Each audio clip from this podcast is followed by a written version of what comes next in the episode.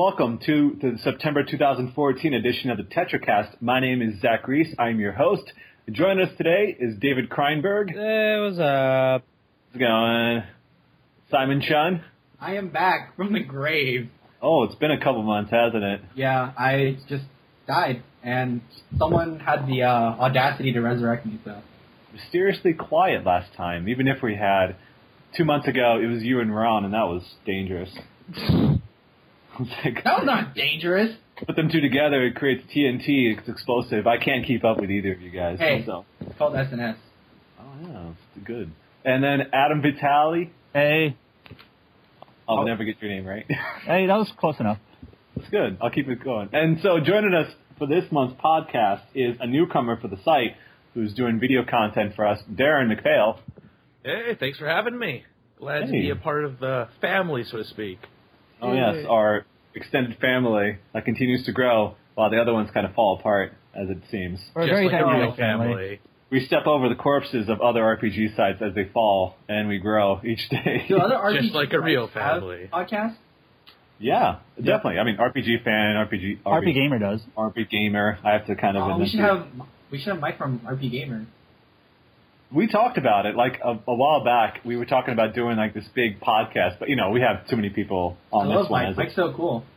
I guess pretty cool. Might But anyway, I met Mike in person at a Final Fantasy concert. It was it was pretty yeah, I remember I got you tickets to that. Yes, you that. did. That was awesome. Got to see Distant Worlds.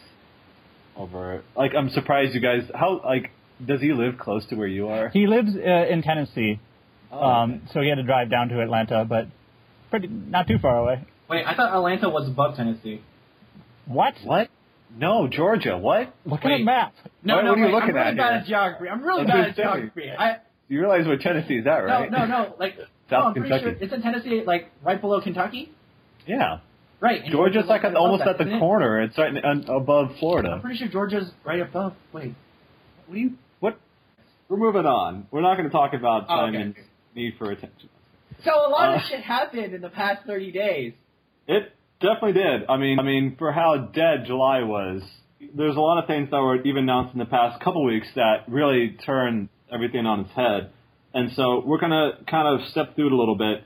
So might as well get this out of the way. The biggest release for August, at least for us, it was Tales of Xillia 2. Now, I'm sitting amongst a group of people who have all played the game. I have not touched it, although I will hopefully be playing it soon. I haven't played the first one yet, so I was going to sit back and listen to you guys talk about it. So, um, yeah, Tales of Xillia 2, uh, it seems like Nam- Namco's kind of figured it out to release their Tales titles a lot sooner than they used to. Zestiria seems to be going that same route too. So, um, Adam, of course, reviewed it for the site, and so we'll kind of kick things off. Um, so you gave the game a 7 out of 10. Yeah. Yeah, I gave Tales of Xillia 2 a 7, but don't care about the number. Who cares about um, The numbers just doesn't say much at all by itself. I mean, it plays almost identically to the first game in terms of its combat mechanics. Uh, so battling, of course, is what you're doing, you know, most of the time. And it uses, it uses the link system from Tales of Xillia, where there's, you know, bonuses for linking up. There's certain skills that affect, you know, your link and your partner uh, character, and then new dual abilities. Uh, and there are a couple of tweaks though. So one of the differences, the first differences you'll notice is when you play, the main character Ludger has three weapons, three weapon types. Uh, swords, a hammer, and pistols, and can switch between them readily, and you know, right in the middle of battle. Um, so that's something I don't think the series has ever done before, and that kind of opens up the combat a little bit because each each weapon type has its own uh, art list, so you can actually link arts from different weapons together if you're, you know, agile enough uh, to do that. So I think the combat was probably the strongest aspect of the game. Uh, Simon, what did you think? I I thought what I, so this game was announced what like four years, three years ago, like Well, it came out two years ago in Japan. right. So when we when I first saw the uh, weapon swap, I was like, man, this is all gonna be awesome because it, it was sort of like Devil May Cry, and and in many ways it actually really does because a lot of the arts that you that Ludger has at his disposal, uh, whether it be pistol, hammer, or swords, they're very they're very fun to use. Like the moves look cool, and like animations are cool. But there's actually a lot of utility behind them. Um, like specifically like the pistols, like a lot of the pistols you can sort of zoom like left and right to dodge attacks while attacking. So The one thing, I, one thing I noticed right away was like in Tales games, uh, I've always found I've always found jumping in battle to kind of be a little bit awkward. Um, and like now, whenever there's like a flying enemy, this oh switch to pistols and you can easily hit it. Um, Yeah. And they're usually weak to it, not always. Like some some some monsters are actually you know vulnerable to different weapon types. But that was actually like one of the very specific things that I noticed was, oh, flying enemies. If I'm playing as Ludger, very easy to switch to pistols to take them out. Whereas Yeah. you know in other games you kind of have to like kind of jump and hit uh, hit them. But I've always found jumping to be a little bit awkward. Um, yeah, no, I de- that definitely uh, stood out to me. I mean, it's also easier to combo because you can hold like the L1 button and attack, and usually a lot of those attacks shifts the uh, character up into the air anyway. So like they've made a lot of transitions into the air. I think it'd be nice if they actually implemented a full like aerial based uh, like character. Uh, I guess Milla sort of fits that niche, but not really. They do Uh, that in older Tales games, right? Yeah, Well, like Judith was Judith was a good example of that. Yeah, Judith and Tales of Vesperia was definitely you know best in comboing in the air, and Yeah. lots of lots lots of skills that are Yeah. that that make her. And Milla, like you said, has kind of the same thing where Muse as well. Um, So I think they've gotten a little bit better at that. Uh, definitely. I think But- Emil also fits that niche sort of in Oh, uh, right, Symphonia 2. But there's Yep. like a lot of minute changes in Xillia 2 that I really appreciated. Um, like being able to change link strategies on the fly because normally Yes. what you have to do is you have to go into strategies and change up how the char- your linked character responds. But here you can just tap on the directional pad to change up the character, your link partner's like AI. So you can change it up to you. You can change up to defend yourself or sync up with your attacks. So like, like very Or, like yeah, act- act changes like that helps. Like their Right. quality quality of life changes. Like they're really good. Yeah. Um, and I, I felt that like, uh, well, there was also the weakness system, which seemed what Tales of Xillia 2 feels like. It kind of feels like it took Tales of Xil- Xillia's battle system and then kind of looked back at Graces and said, you know, let's steal a couple of these ideas. Yeah. So, Even the like, customization aspect of it too. Like the Allium Orb is a great example of that because Well, You get sort of. I was more talking about the weaknesses and how like Right. there's like so every every enemy, including bosses, like if you if you hit their weaknesses, you'll get like power hits, and you can chain those together, and it'll like there's actually like a, mul- a damage multiplier that that you know jumps into play. and if And you then- mix it up, the multiplier increases Right, significantly. and and like you can down enemies. Uh, usually when they're powered, when you power hit them, you can down them. And like for some of the, so I've beaten the game, and of course, and I'm doing post game stuff. And some of those some of those bosses are are brutal, but like it's kind of amazing if you can, you know, utilize the weaknesses well and combo and make sure you got, get the good multipliers. How much damage you can do, and it's it's really kind of a key aspect of some of those boss fights. Um, so, it, like I said, it kind of feels like it takes Xillia's battle system and kind of implements some aspects of Xillia, too, Yeah. of, sorry, of Graces. and so it's kind I of mean, a, even beyond that too. Like it, Right. it has a lot of callbacks. Like Xillia's uh, skill system is is taken from Vesperia. Like the customization and sort of the growth system is a, a combination of like Tales of the Abyss's like glyph or like plate system that they had in combination with uh, Tales of Graces title system. Like there's a lot of callbacks to like the series' history. Uh, I I kind of disagree. I mean, the Tales of Graces titles, well, I guess some of them were about doing certain things in battles, but it wasn't to the extent that like Xillia and Xillia 2 have it, where it's like have your link partner do its ability 100 times, 200 times, you know, or whatever. Sure. But And then, like, it's, it's and more about choosing system- the growth of it, though. Like leveling up your arts and stuff like that. I actually thought the Lilium Orb was one of the weaker aspects of the game. Basically, it's very hands off, and you just, all right, now I'm going to have you collect water based arts and skills, and, uh, and then like a couple, you know, maybe a dungeon later. All right, enough of that. Now go to fire based. Like you, all you have to do is just kind of switch out the orbs every once in a while, and it's, you, Yeah, sure, but like it gives you like a like you can't so you can't have so the Allium orb is you can you get to select certain um, elemental orbs and you draw you draw energy from them, and your character grows on that elemental orb path. But you, there's no um, plate where, or at least in the beginning, you don't start with a plate that has all elemental orbs. So you need to choose which path is sort of more important and for that character. And I think I think you're right in the sense that you know it's more hands off, especially when compared to the Lilium orb.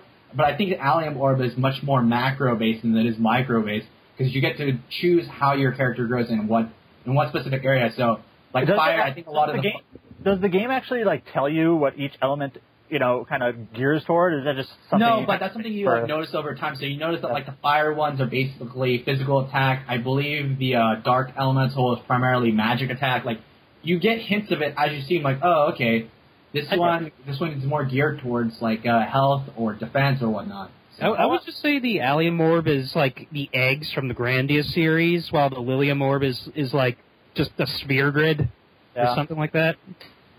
Yeah, kind of like that. Yeah, well, not not sphere grid. The uh, what was the Final Fantasy 13 one? Uh, Crystarium. Yeah, I, I mean it's just it's just taking from from other games that and like kind of like putting their own spin on it, which I think is pretty cool. The way it, it like went the opposite direction. It's definitely it's definitely very different. So some people might be very Yeah. appreciating. It's like, oh, I don't have to spend time with it. I can just very quickly, you know, switch out. switch yeah, things just, out. just equip stuff. Yeah. That's basically it. Switching Yeah. it was great, but I really didn't like how you could see what you couldn't see what was upcoming for it. Where like as in Graces F, the title system, you are aware what you get out of each title. Which so like I couldn't get Resurrection until I was like 20 hours in, so I was going through life bottles like a crazy guy. Yeah. Yeah, Right. and- it, only, it only- it only shows you like the next skill, the next art you're gonna get. So Yeah. Well, it's up to like a certain certain point. Like it shows you like up to like 150 elemental points worth of stuff, I believe, or something of that to that effect. But yeah, like Graces, you know, you kind of see all the titles For or sure. most of them, like from the from the get go. You're like, oh, I want to do this to get Yeah. this skill or get these stats. So that was nothing's really none of the other games have really come to that. right. Um, now, I guess my biggest disappointment in the game, and several others have mentioned this, so it's not a big surprise, is how you kind of go through the same areas that are in Xillia, Exilia.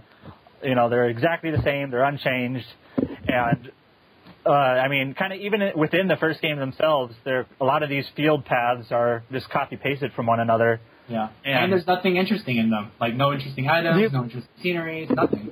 Right, and you go through them all again, and like you basically approach them all in the same way. It's oh, here's a new area, so there's lots of loot spots. There's going to be chests. There's going to be holes in walls, and that's about it.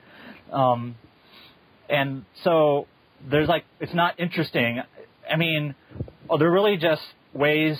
I don't, I don't like saying padding, but just to kind of eat up some time and to have some battles from one cutscene to the next. So it's just. Um, Yeah. No, I, I completely agree. Uh, and that, that's the worst part is that if you didn't like going through them once in Xillia, you're probably not going to like going through Xillia 2 again because the the nature of the narrative makes it so you have to go through certain areas twice over. Right. Because even yeah, within the, even within the game. So like right. And I mean, like when I kind of think about games, like gameplay in RPG type games, I kind of think about them in two facets. There's like the battle gameplay, and then there's the everything else, like the exploration, the progression, and things like that. And I think that's where Xillia 2 really has issues. Like, you go just from town to town and fighting battles. And some people, you know, they might like the battle system so much, like, oh, I don't care that there's nothing to explore. I just get a bunch of battles, and those are fun. It's just that I kind of wish there's something a little bit more to kind of like do, I guess. yeah, no, I, Like- I agree. A lot of the uh, content, extra content, is also geared towards just battling. Maybe Like- outside of poker. I don't know how much you guys like poker, but I mean, Like I, I know some people don't care for this, but I Tales of Symphonia was my first game in the series, and while the gameplay for that game hasn't really aged very well since it was one of the first, I think one thing it did probably better than anything has since is like the dungeons and the puzzles and kind of these maze-like, uh, you know, regions or areas to to go through. And it, I know some people may not care for puzzles and things like that, but it was something to like, you know, it was something to kind of, you know, actually It's think an about and you know pace. do. Yeah, it's it's like so you have battling and then you kind of have you know okay how do I how do I get to that door how do I get to the end of the dungeon how do I get to that chest but not, in, but in Xillia and Xillia 2, it's basically okay. I need to go from point A to point B, and that's like that's that's pretty much it. So um, I guess other aspects of the game we haven't talked about yet, like it has a it has a chapter system like like Xillia did, but it's based around this you know debt that Ludger finds himself in early on.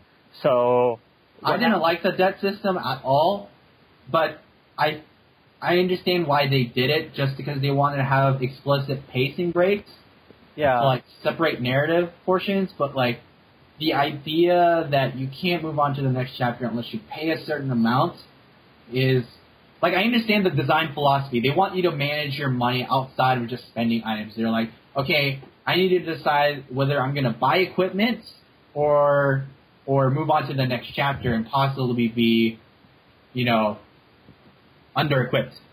But It all yeah, it also gives you a huge incentive to go through all the game's side quests as well. Because like otherwise, would you guys think you really would have played the side quests if they didn't have a monetary incentive? I think some of the side quest stuff is inter- interesting. Like even like the unique ones, like um the one like one. the uh, what's it called?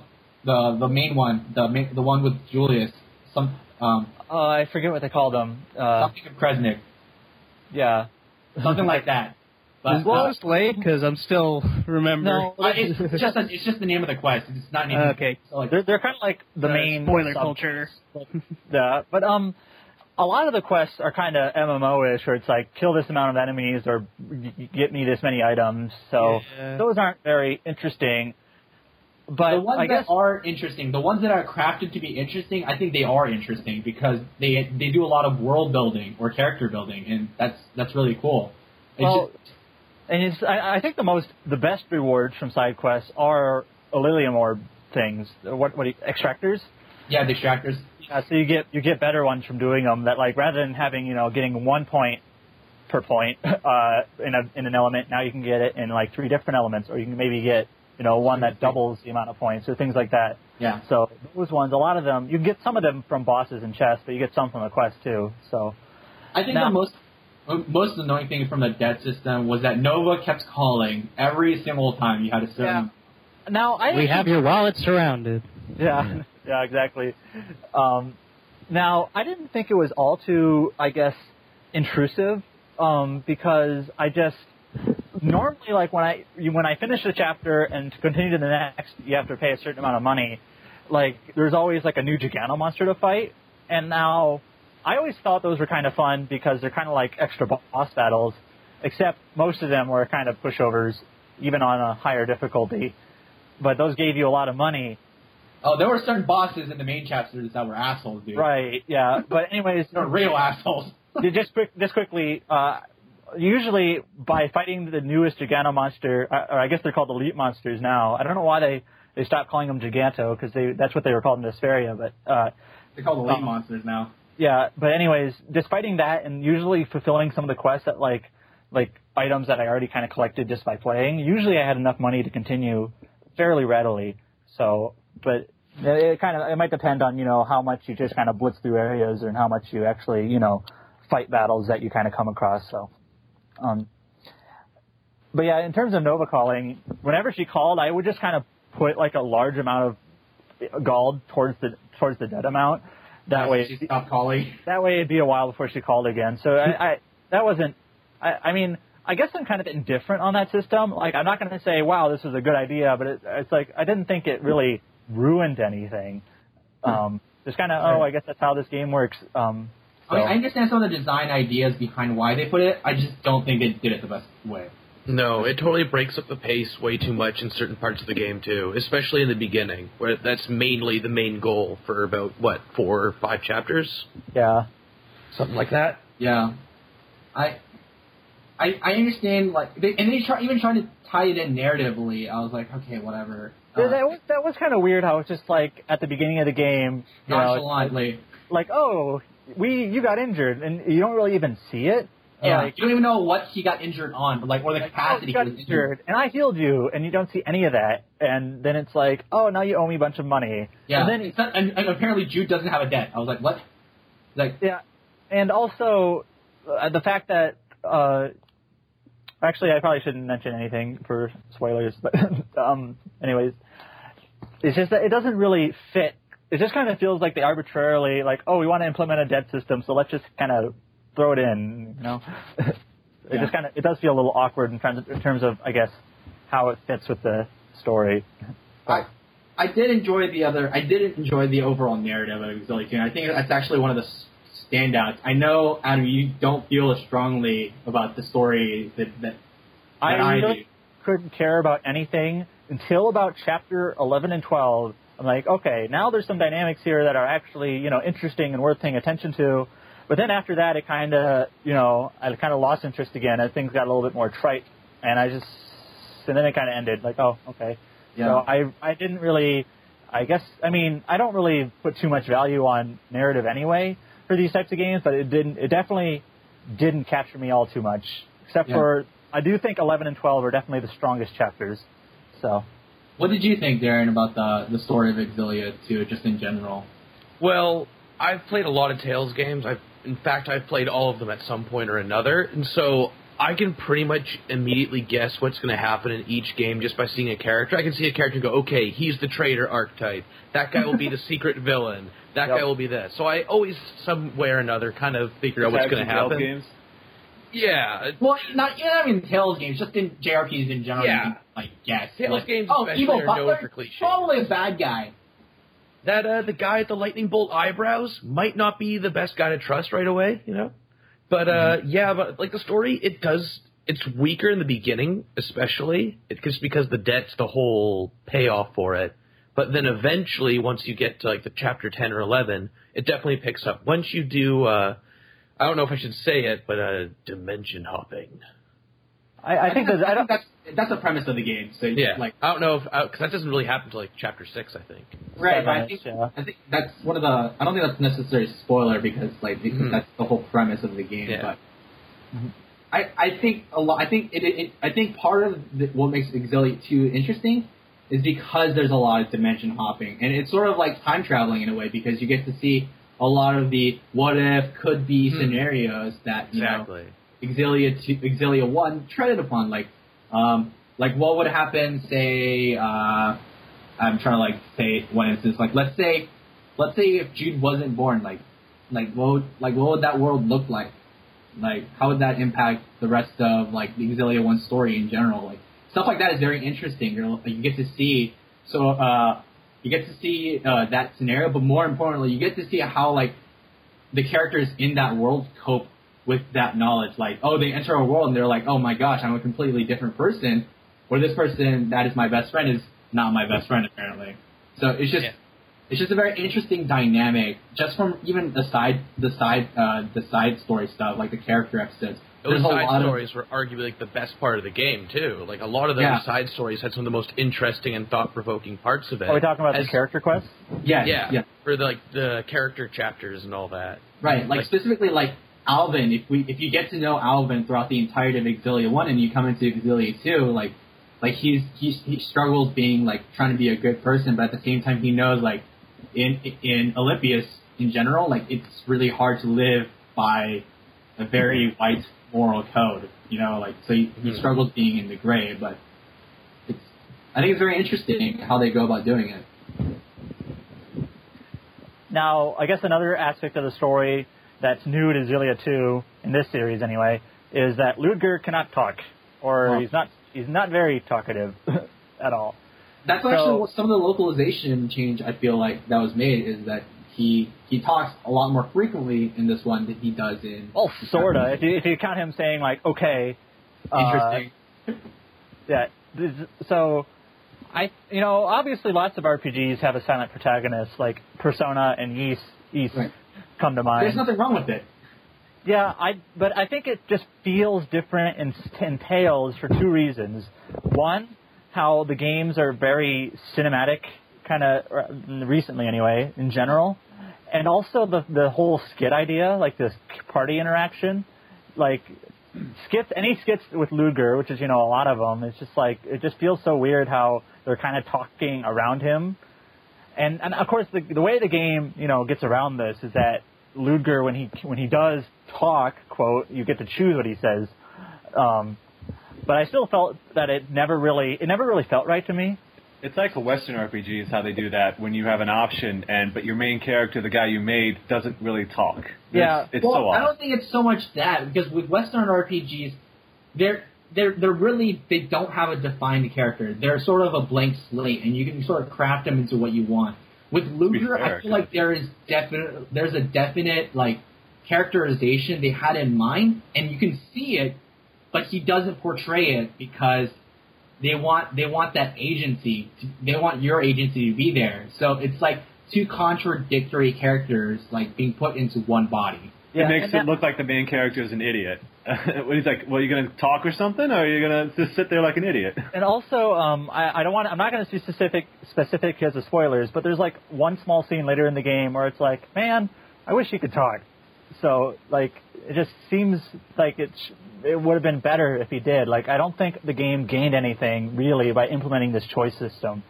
Like, in, I, I would argue that it takes away from the game rather than you know being useful or interesting at all. So Might as well get rid of the voice acting while you're at it. at Well, apparently, the it sounds. crazy thing is, apparently in New Game Plus, he does have a voice. in in the skits portion, like in the Yeah. places Oh. where you can choose, but still, even then, that's that's not good. I, yeah, I, it I, begs I the haven't question, played. why not go the full mile if it's Well, I there? haven't, I haven't played New Game Plus, but isn't it all it is in the second time through is like when you make a choice, you know, in the first time through it just kind of like, you know, highlights that, oh, this is the choice you selected, but Right. In the second time through it just highlights and then, then he'll actually voice that line. Yes, yes, that's how it is. And I think that's a last minute decision. I think before, I mean, I remember when Xillia 2 was how like being uh being ready for Breaking news! Breaking news! I just want to point this out, guys. Uh, the PR guy from uh, Atlus just posted a, twi- a tweet saying that Shin Megami Tensei 4 has been delayed to late October in Europe. Oh, Oh, I remember. There you go. More it was supposed to be September. Now late October. Sorry, guys in Europe. No, no, that's Europeans got to be pissed at Atlus, like, no, pissed every- at Nintendo for making a region locking system, but that's well, that's you know, true, that too, but yeah.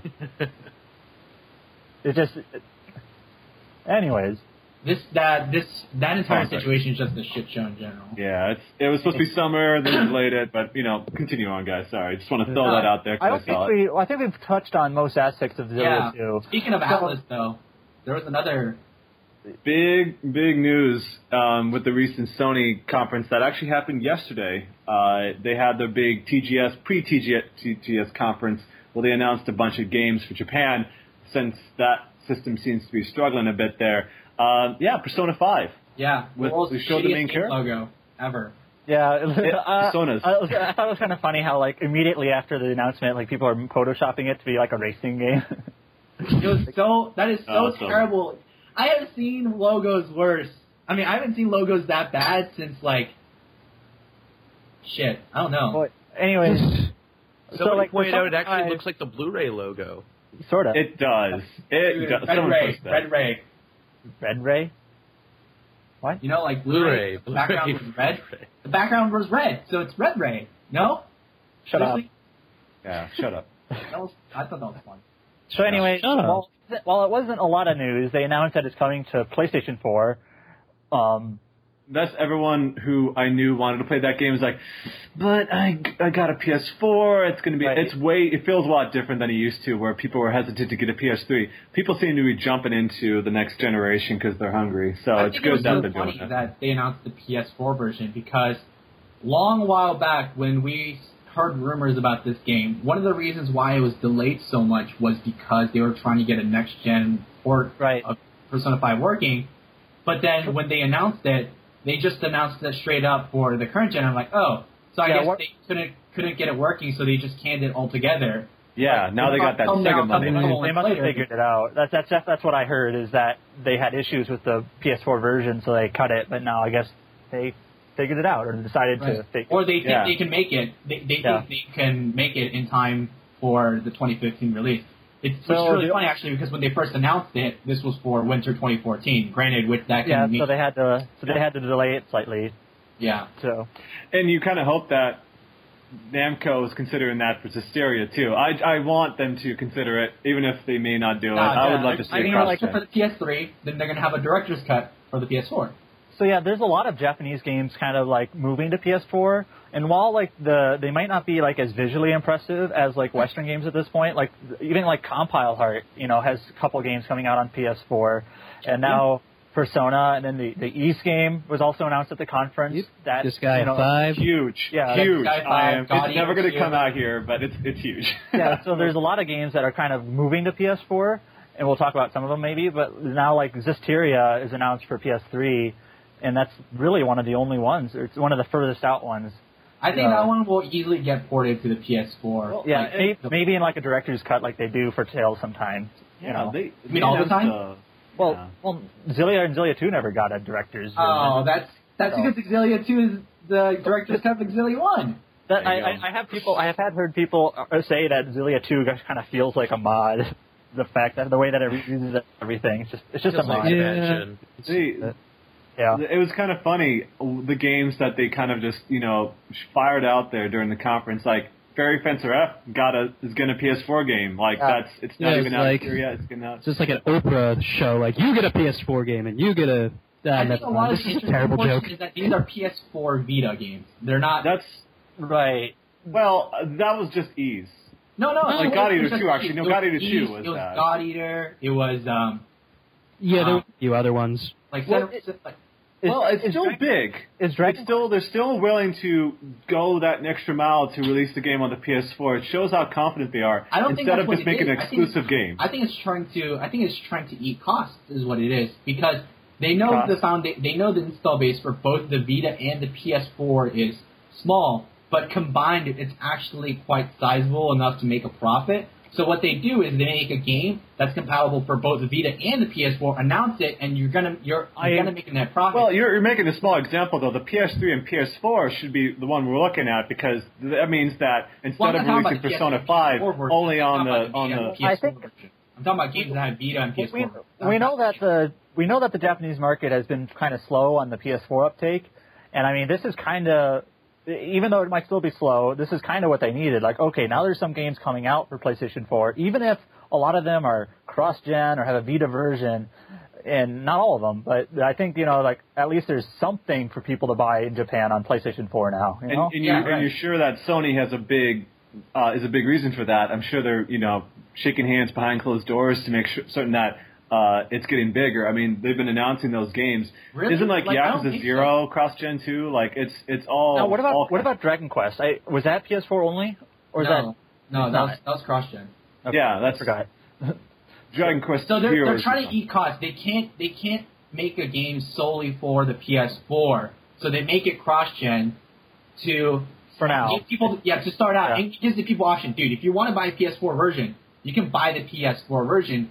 But if you release it just for the PS4, they- they're not They- going to make money off of it. There's they no make way. it, There's they, no they profit. make it they make it an option, and you know that I mean that's better than no option. I, I just think that it's it, it, it speaks more to the overall picture that um, that they're willing to step out of making an exclusive game and willing to jump Uh, into I the next agree current generation. I think it is big because they can stick to what they've been doing all this time, or they can move ahead and try to make for new consoles. Because it took a long time the last time for that to happen.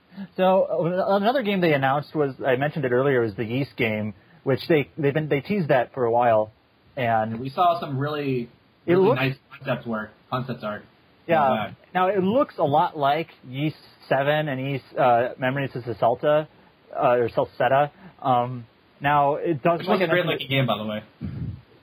Uh, are you Or being no. serious or not? No, no, I'm not being serious. so yeah, Actually, um, looks better now- than the PS4 Well, game. yeah, well, this it doesn't have a ti- an official title yet, but uh, I guess it is for PlayStation 4 and PlayStation Vita. So I wonder if it was kind of a Vita game, and then they just kind of like decided because Celceta was a Vita game, but it, that one I believe was basically p- not. It was originally PSP, and they kind of Yeah. switched it. So I uh, this I think I wonder if this one was supposed to be like a true Vita game, and then they kind of Upres it. yeah for PS4, which is I guess you know fine. Understandable. Now, and it looks a lot like yeah, Seven and Celceta, so it's got the party system uh, and things like that. Um, so I, I'm excited for it, uh, even if it doesn't, you know, it's not a visual, you know, you know, standout. But Yeah. Yeah, those Oh, games have never been like the visual tour de force. Right. No Yeah, fun. you- yeah, And I- first of all, you don't play these games for the. right, they're fast and fun, great soundtracks, and now Adol can jump again. Yay! Yeah. Yay! I think I think it'll be interesting just just to see how the ga- like how the game will play um, outside of the combat because Right. this is designed for both How the the- Vita how and yeah, how they structure it. I mean, like, Cel- Memories of Celceta, I mean, it was basically like the whole game was in like a giant forest, and you kind of just go from like city to city, but like all the kind of there was a couple of dungeons, but like you took a lot of it took place in like this similar type forest area. right. It was just So- a large open world. It, it actually felt like sort of Metroidvania, uh, Metroidvania in a sense. Kinda right, because you got new characters with new abilities to like open up. That's, like to that's get kind of how these games have always been, though. Right. It's been like one central location and you go around it pretty much, like Yeah. the towers, and stuff like that. So, anyways, I'm excited for it. games. Mhm. More Ys is always a good thing. Yeah, more. I, I, I'm definitely excited to play it. I had a pretty good time with Self I don't. I don't love it as much as Adam does, but uh, I'm pretty excited for the content. I didn't love it that much. I thought it was pretty good. I'm the one who reviewed it, by the way. But yeah, it's it's never going to come here, but I'm excited. Why not? Wait. All the other ones have. You don't think Falcom or you don't think XSEED is going to grab it?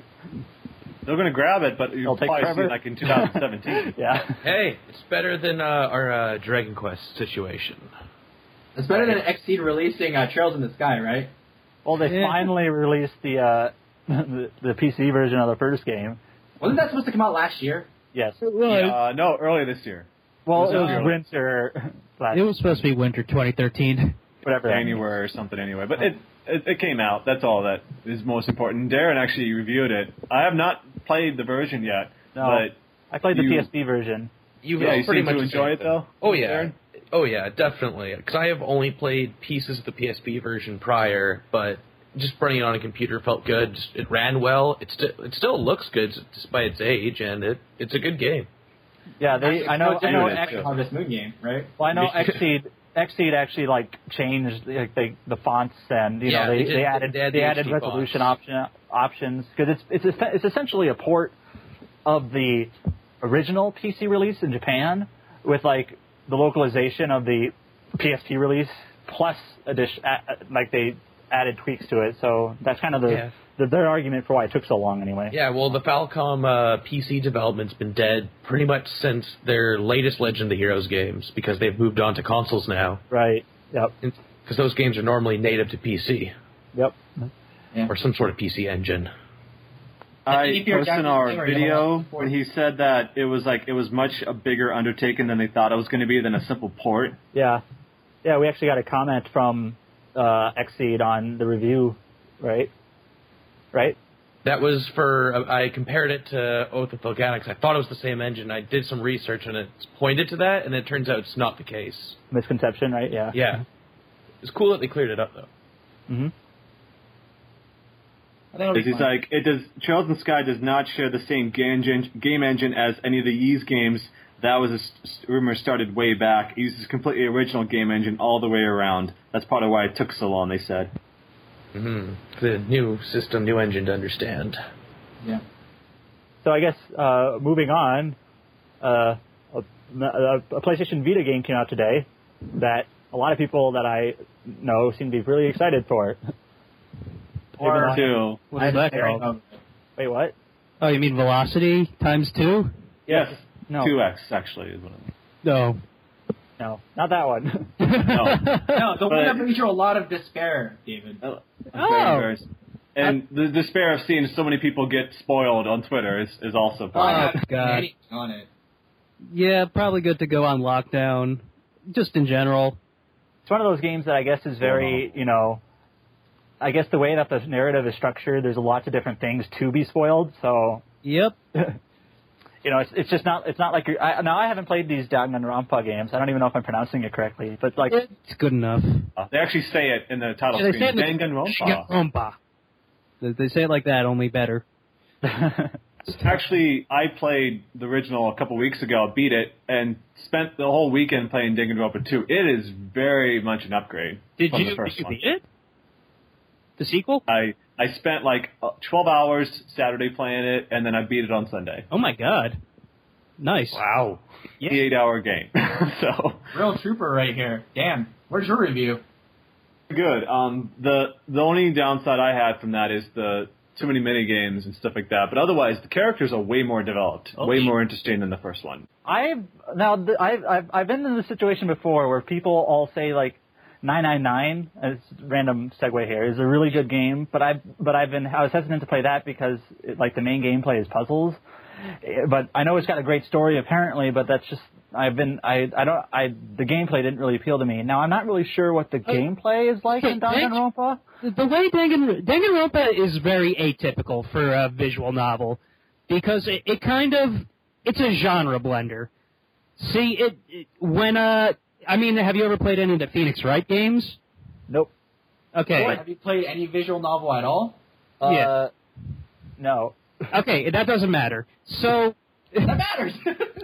No, because I mean it's not hard to understand what a visual novel is. There's a lot of text. There's sometimes uh, other stuff going on, like puzzles, uh, uh, trials, stuff like that. you have to make. Yeah, but so uh, so with Danganronpa, it's split into like m- uh, multiple sections. You got you got just the uh, story sections where it's just static anime uh, portraits talking, and uh, then you can like explore the the school. At parts you explore in first person, at other parts you don't. Well, not the school, the island for the second game, but uh, but yeah, and then then once a murder happens, then you have to start an investigation, which is like a point and click adventure, and and then uh, the trial happens, and it's just everything. it's like every genre combined. It's, It's really good. I had a really good time with it. It's kind of cool because you they spend a lot of time like building this foundation to, to care about these characters, Yeah. and then they throw big old wrench into it, and you start wondering. You have a lot of time to get used to these people. Uh, and get to know them, and then everything kind of falls apart, but in, in the most beautiful way. Oh yeah, Adam, you played Persona 4, obviously, right? Or Yes. maybe not obviously, but there's also things that are very similar to social links, where you just uh, talk to characters. The difference is they might not be around by the next chapter because they'll be dead. So yeah, so it's like uh, kind of as Zach said, kind of throws a wrench in that by giving you uh, despair yeah. for it. Uh, that's that's part of the fun as well is that you don't know who's going to stay and who's going to go, and so you're just trying to figure out, okay, do I want to spend a lot of time with this person, or do I want to just you know give up here yeah, and this- move on to someone I'm I'm pretty confident that person's going to be around because they seem important. But the cool thing is you build these social links. Um, quote unquote. And then if you build them up enough, you fill in their, you know, their Report report card is what they kind of put it. Here it's hope fragments in this game. Um, if you spend a lot of time, they unlock skills that you can use while you're battling in the courtroom that helps a lot, like slows down the time or See- just completely diminishes anything. this is just a series that's very hard to explain because it's it's really something you have to play to understand because it's I mean like just hope fragments and and learning skills and trials doesn't really tell you much. It's it's the the basis the basic way to explain it is that you get the relationship building in Persona 4 with the courtroom drama that's in Phoenix, right? Because you have to do a lot of like cases, rebuttals. Yeah. Um, you got to um, Did you ever play any of the Layton games, Adam? Nope. Okay, So, so that's, that's probably that's probably my one, one reason why I'm hesitant is I don't know. I've never. I guess I don't even. I'm not familiar with these style of games. Do you, so do you enjoy reading text for story? Do you enjoy story, good stories at all? Like, so not. I haven't read a like. My reading nowadays uh, usually comes in the form of like on in a book academia, right? a service. yeah 'cause academia right. I I re- I really don't know what Adam would think of it. It, it it's interesting. did I you, would say watch someone play it, like the first chapter, the prologue and the cha- the first chapter. I- Watch someone I else play it, likes and you'll figure it out. I think if he likes Persona 4 Golden, he would, or the story of Persona 4 Golden, he would enjoy Danganronpa. Even that might be a reach. I, I don't know. It Danganronpa is really distinct. Like I, Do you, yeah, do you I like think the writing in Persona 4 Golden? Do you like the narrative in general, like of just reading text while like shit is going on?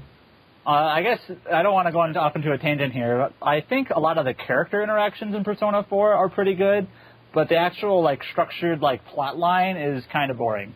I, I think it's we're trivializing it by c- keep on comparing it to Persona 4 Golden Yeah. when it's it's definitely not that type of Yeah, game. see, I mean- it's it's a lot of high school students um, being trapped on this island basically, and that they're trying Yeah. to uh, Well, you're go talking all about the this actual stuff. story. I'm more talking about the actual design and structure of the game. Like, It's, Yeah.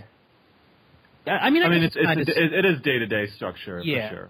But it's it's different because I mean Danganronpa is a lot more over the top than even even Phoenix Wright, which is over the top court simulator, and uh, like the day to day life, it, it like plays on anime tropes, but kind of turns them on their heads once cool stuff goes on. And, and and the coolest thing about it is that it really does test your brain power Oh, quite a yeah. bit when you're going through those court cases because a lot of it is trying to uh, pick away at people's arguments and finding out the weaknesses and the uh, the contradictions and things like that.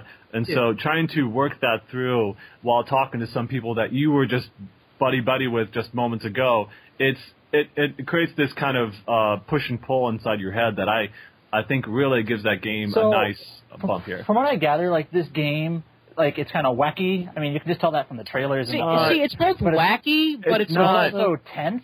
Like oh yeah. Yeah, it's it's. I wouldn't call it necessarily wacky. It's it's more um just high drama. Uh, it, it it's it's it's bizarre. No, it- I mean, I can I can call it bizarre. It's saying wacky it- just makes it seem like No, cartoonish. I, I would say I would say partially wacky, but like not consistent in tone, which is one of the reasons I love it. Because like people treat the deaths like the horrifying events they are, but It's, It's all very- I I can say this without a shadow of a doubt. Like there are a couple moments playing Danganronpa 2. It it destroys you. Like Oh, there's oh, some parts in there that I was like literally in tears Chapter watching five- this stuff unfold because it's so heavy when they show it and you're seeing this person you're like oh my god look at the look in their eyes their Yeah. face everything it just it's so dramatic and you're knowing that ha- that happened especially it's like watching battle royale you know just seeing these kids like I, uh, it's worse part than of. Battle Royale and more emotional, honestly.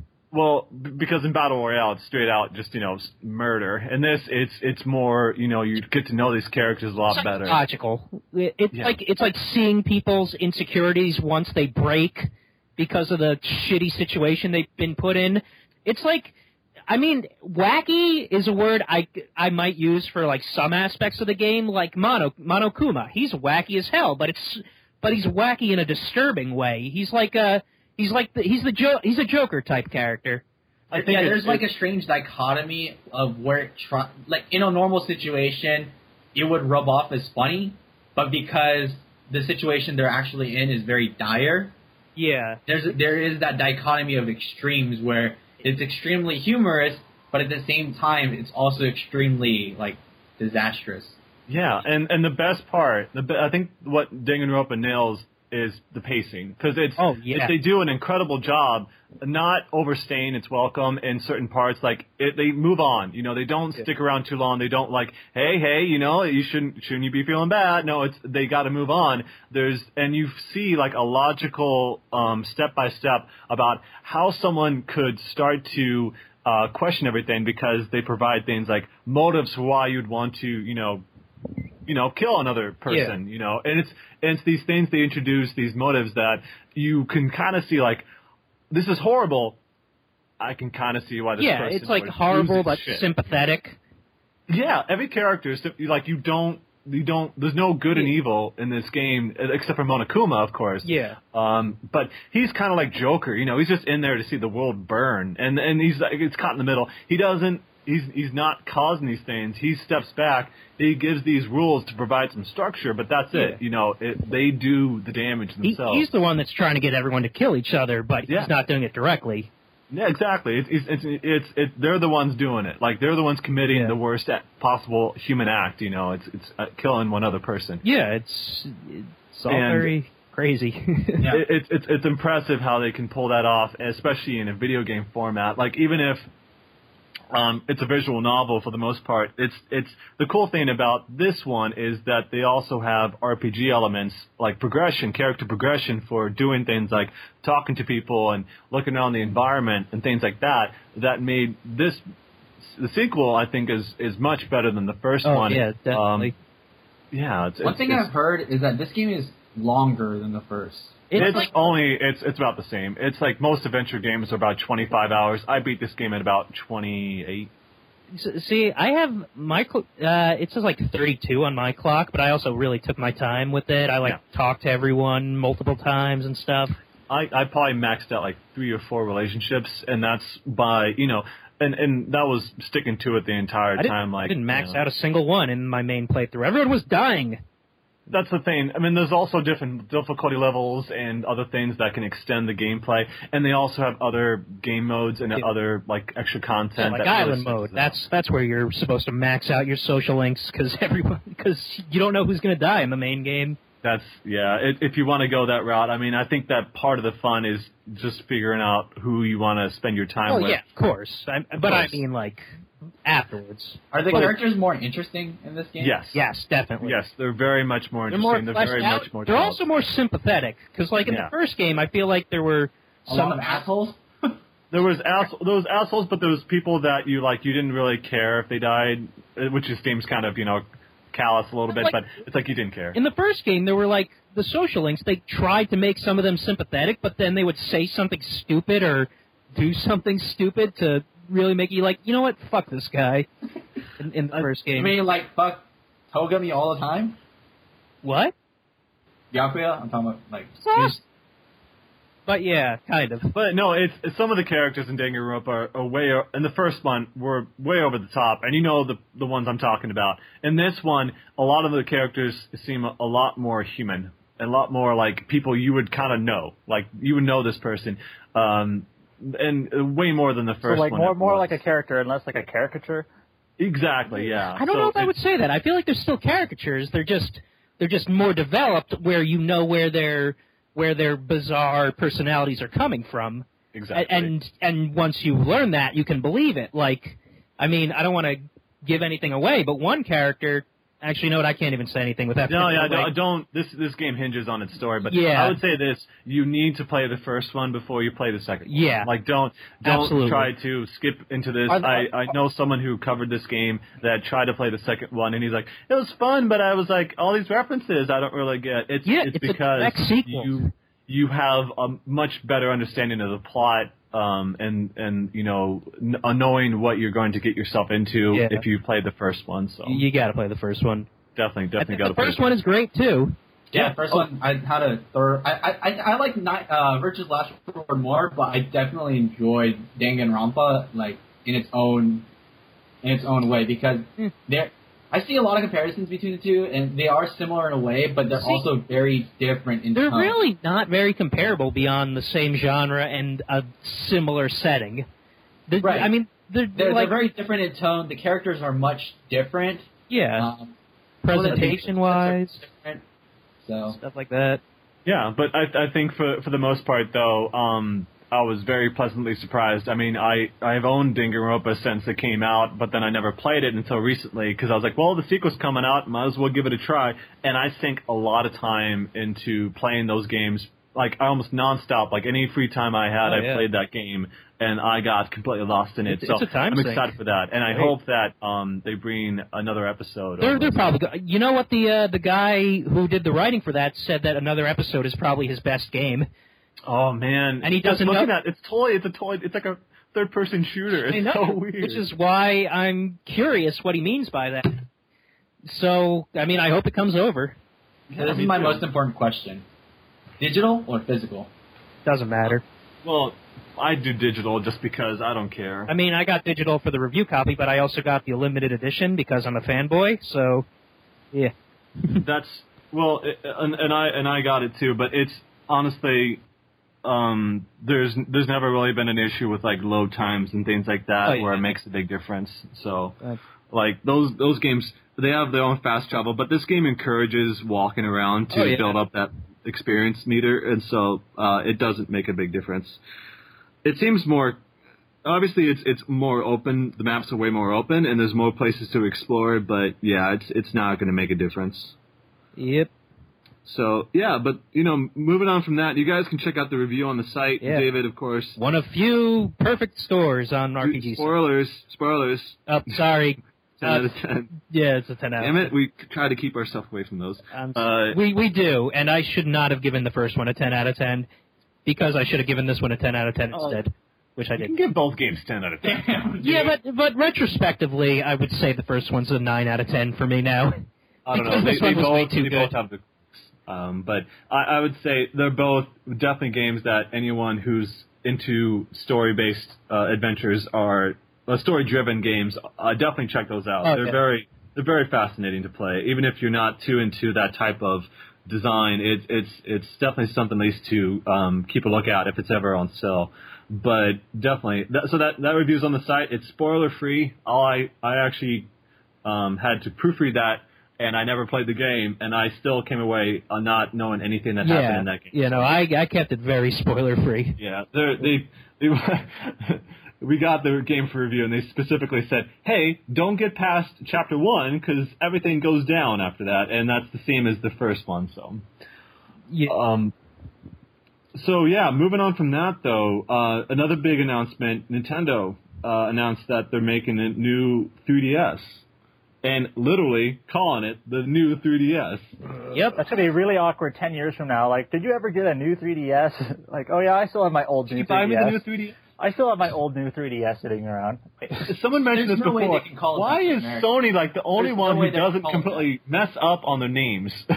There's no Yeah. way they're gonna call it that in America, right? Like, they are. That's they They're really? totally going to do it. that announcement was for America as well, wasn't it? Yeah.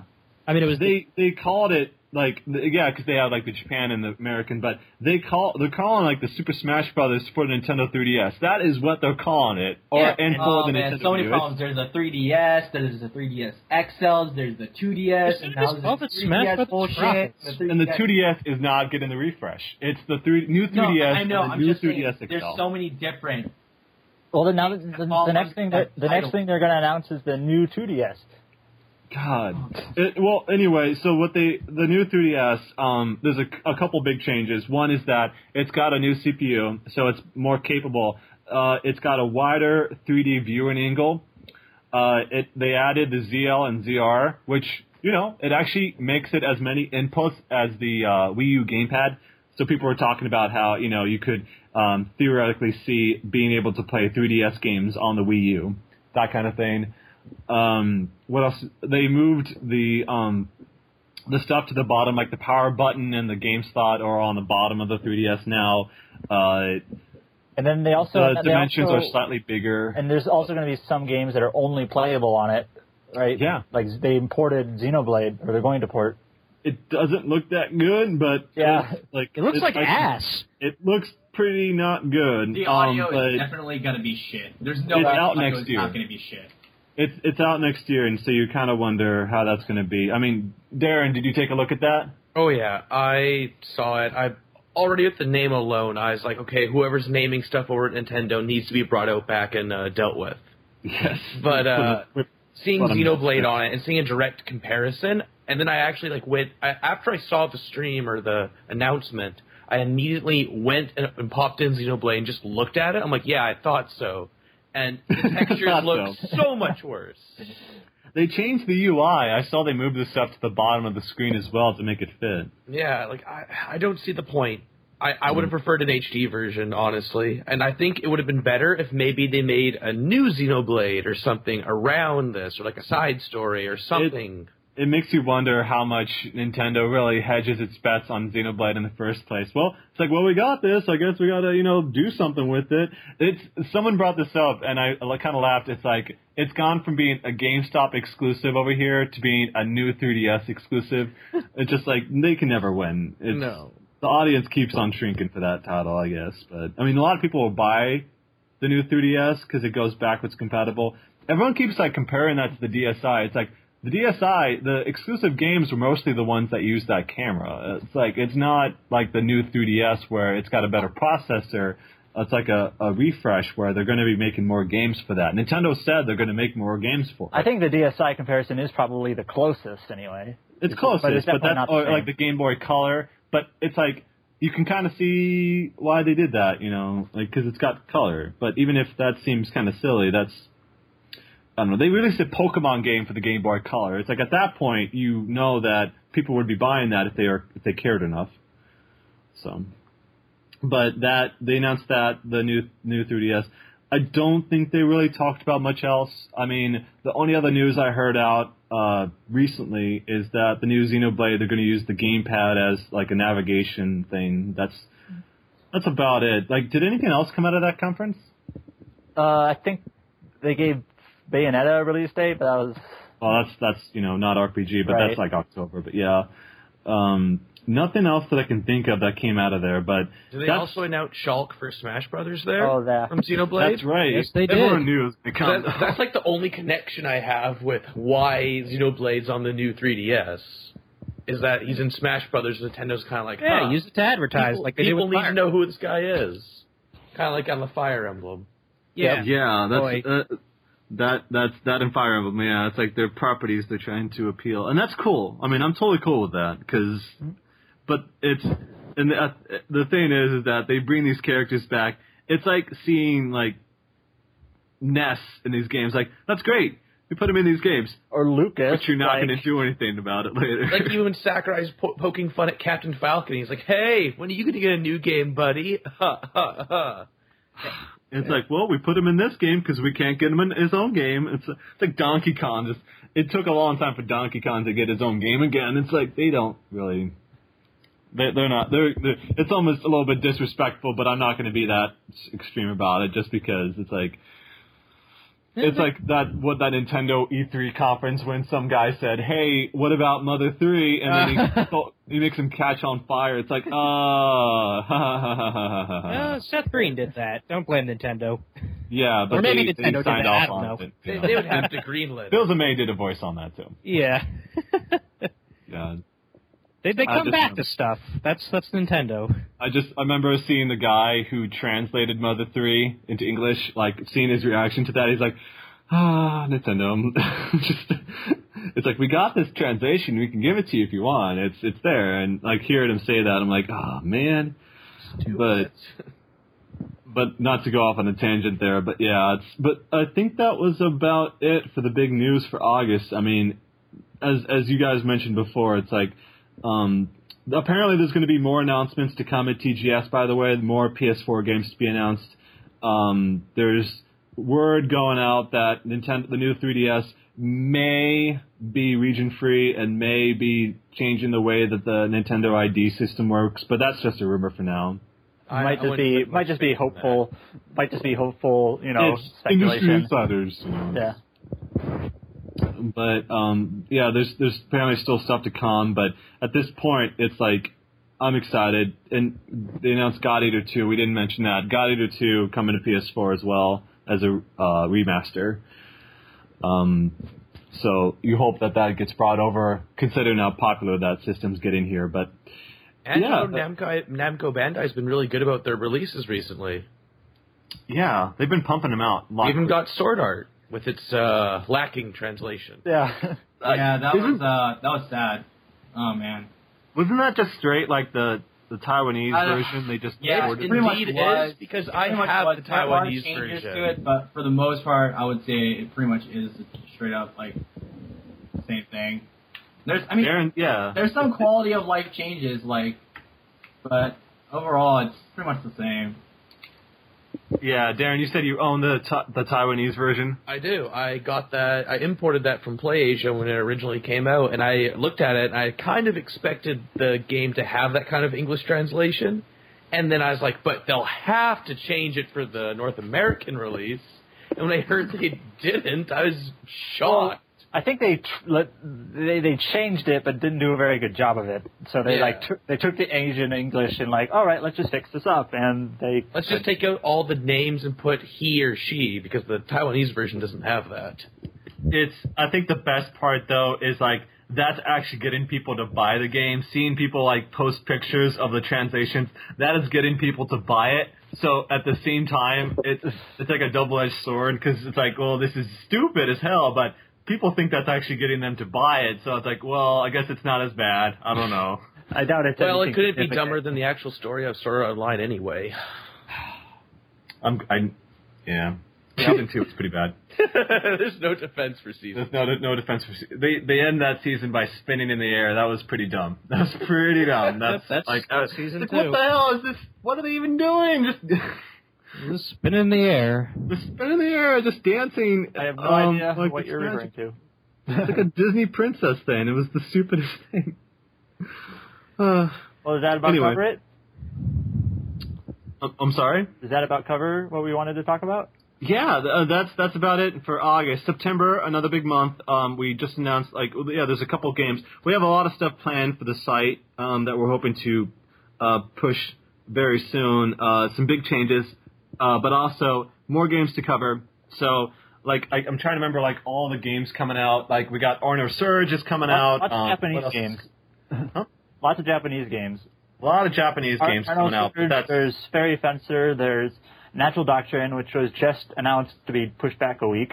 Um, and in terms of Western games, I guess there's Shadow of Mordor at the very end of the month, which is sort That- of RPG-ish. And Persona 4 Arena, the sequel Oh, yes. kind of thing. Yeah, Ultimax. We may cover that for the site, just because it actually um, has a lot of story stuff in it, as you can imagine. But uh, yeah, that that's coming out later. Theatrhythm is coming out this month, and I'm really excited to try that myself. Um, but that and Wasteland 2, I don't know if we'll cover that, but yeah, there's there's a lot of games coming out this month. That's good. We're gonna get a lot of articles on. We posted probably August was probably our busiest month that we've had in a long, long right. time. Probably probably since like ever at this point. We posted the most reviews we've had in a long time. Um, so check those out for sure, and then you know stay tuned. We're having a lot of changes on the site, so expect that to be pushed very shortly. Um, well, I guess it depends on how quickly he wants to push it out, but we'll see. So other than that, uh, anything else you guys want to talk about, or is that about it? I think About it, I covers think. About it. All right, we're It about covered. it. So, yeah, th- uh, thanks a lot for joining us for this month's edition of the TetraCast. I want to thank our guests Simon, David, Adam, and Darren. It's Good welcome, to be Zach. here. Yep, great to be here. Great to be here. Great to be here. It's great to have you guys. Always great to So- be here because I get to be alive. Yay! Yay! If you're alive now, visit this deserted island and start killing each other. That's, Yay! that's how this all ends, right? Yep. So, all right. Thanks a lot for joining us this month's edition of the TetraCast, guys. I'll catch y'all next time. Bye.